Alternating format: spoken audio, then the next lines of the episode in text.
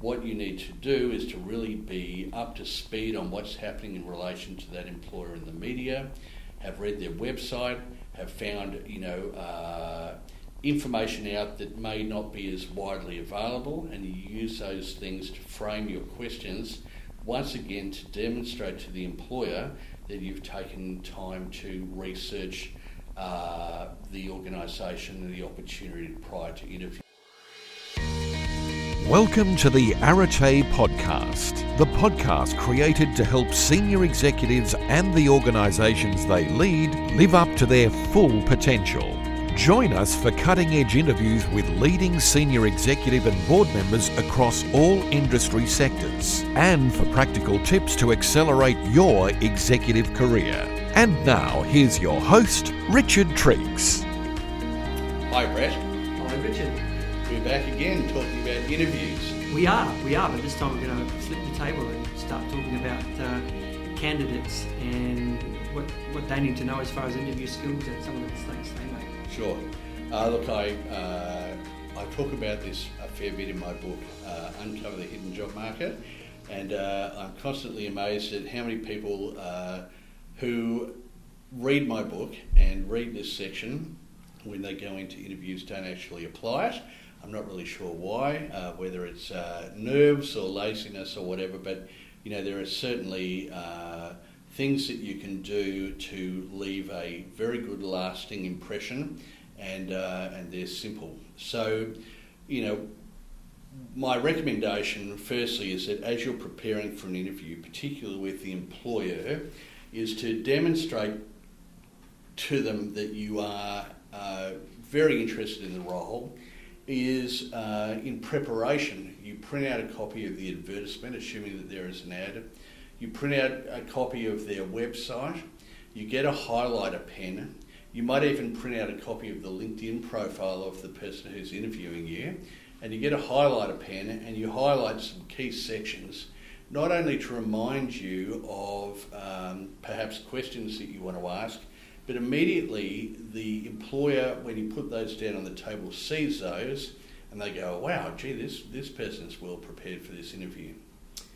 Uh, so that's point number one. The second point is uh, never assume that you know what the client is looking for. So I spoke about it from the, perspe- the perspective of the employer in the last discussion being that uh, employers need to get very clear about what they need delivered in the first three, six, and 12 months. Likewise, as a candidate, you need to understand that, and unless they've been through a Lou Adler style process, and by this I'm talking about the employer, you know, it may be quite a foreign concept to them for you to go into the interview, and once the uh, the niceties are dealt with, to say to the employer, you know, what are you actually employing me to do? What would I need to have achieved for you, let's say in the first 12 months, for you to give me 100% on my performance review? And in many instances, the employer won't be able to answer that, you know, immediately and clearly, but it will definitely get them thinking about, uh, you know, what they need. So, if the employer was to say to you, uh, "Okay, Richard, you know, tell us why you're great for this job," and I went and I said, "Well, you know, I'm really good at this, that, and the other," um, they may in fact not be things that the employer is looking for.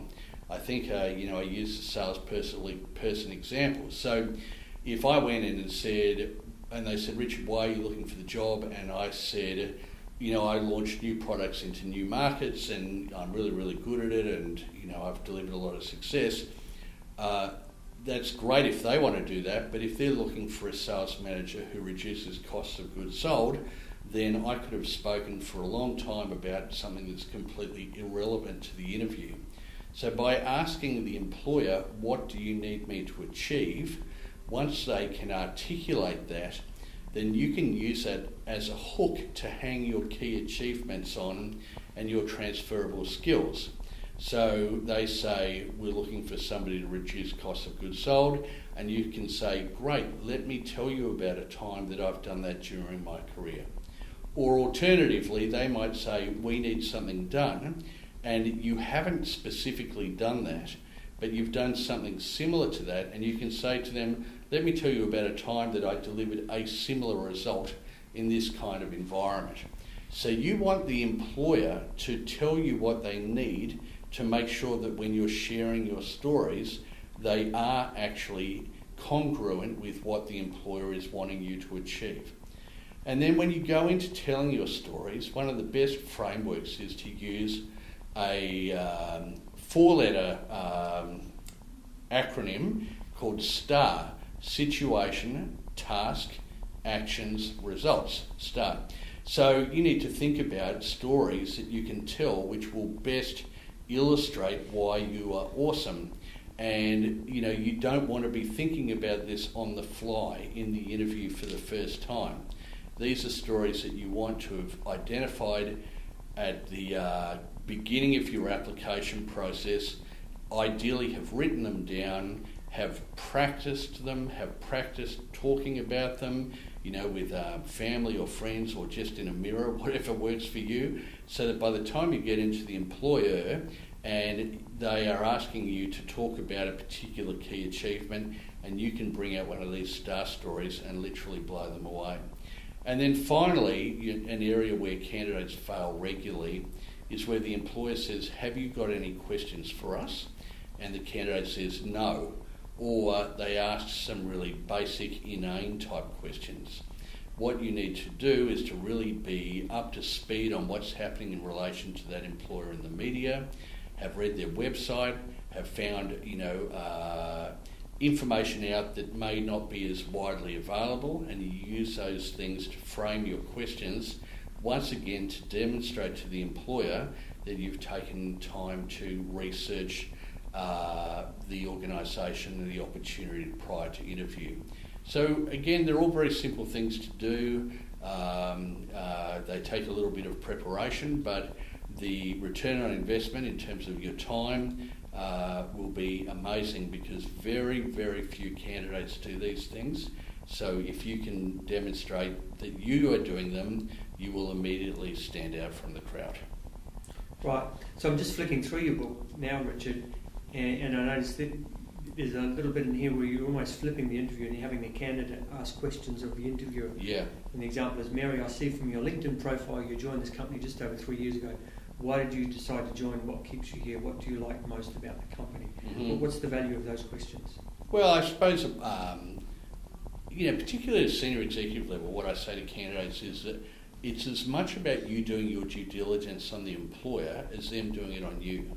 So, you know, by asking a question like that, I mean, people like to talk about themselves. So, it, you know, there is a, um, a motivation which is okay, if you can get Mary talking about herself, then, you know, she feels good and it's a good experience. But, you know, you may have a legitimate reason for wanting to understand why would somebody like her remain working for this employer for three years.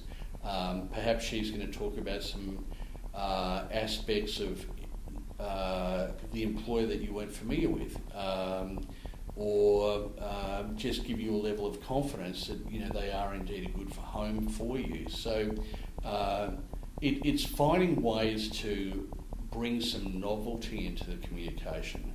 Um, instead of a, an employer saying, "You got any questions?" and you say, uh, uh, you know, um, how many holidays, you know, how many weeks holiday a year, or you know, pretty basic sort of stuff, uh, or asking questions about what maybe have been available in the ad or the PD. You know, that is a question. It's an unexpected question. You know, Mary, I, I've done a bit of research, um, so I've demonstrated that I'm being thorough, and I'm asking you a question because I value your opinion. You know, it's a is a good message to send. Right. Now, the interview process can be quite emotional for some people. Mm-hmm. How would you suggest someone prepare? Let, us say they're, they're, they're, anxious about an interview that's coming up. Mm-hmm. How would you suggest that they prepare themselves so that they're in good form? Well, I think it's like anything, you know, preparation. Uh, if you are going to go and give a presentation and stand on stage and uh, uh, give a, a, speech or whatever, you, you're going to prepare. Um, you're going to think about what you're going to talk about. you're going to write it out, you're going to practice it in the mirror, you might practice it on friends. Um, you're going to be very certain about um, what you're going to do when you get into that environment. And yet, I think that in relation to interviews, people are much, much more complacent than that. Uh, they don't do that level of preparation or anywhere near it. Uh, they walk in and then often they're blindsided by how nervous they become.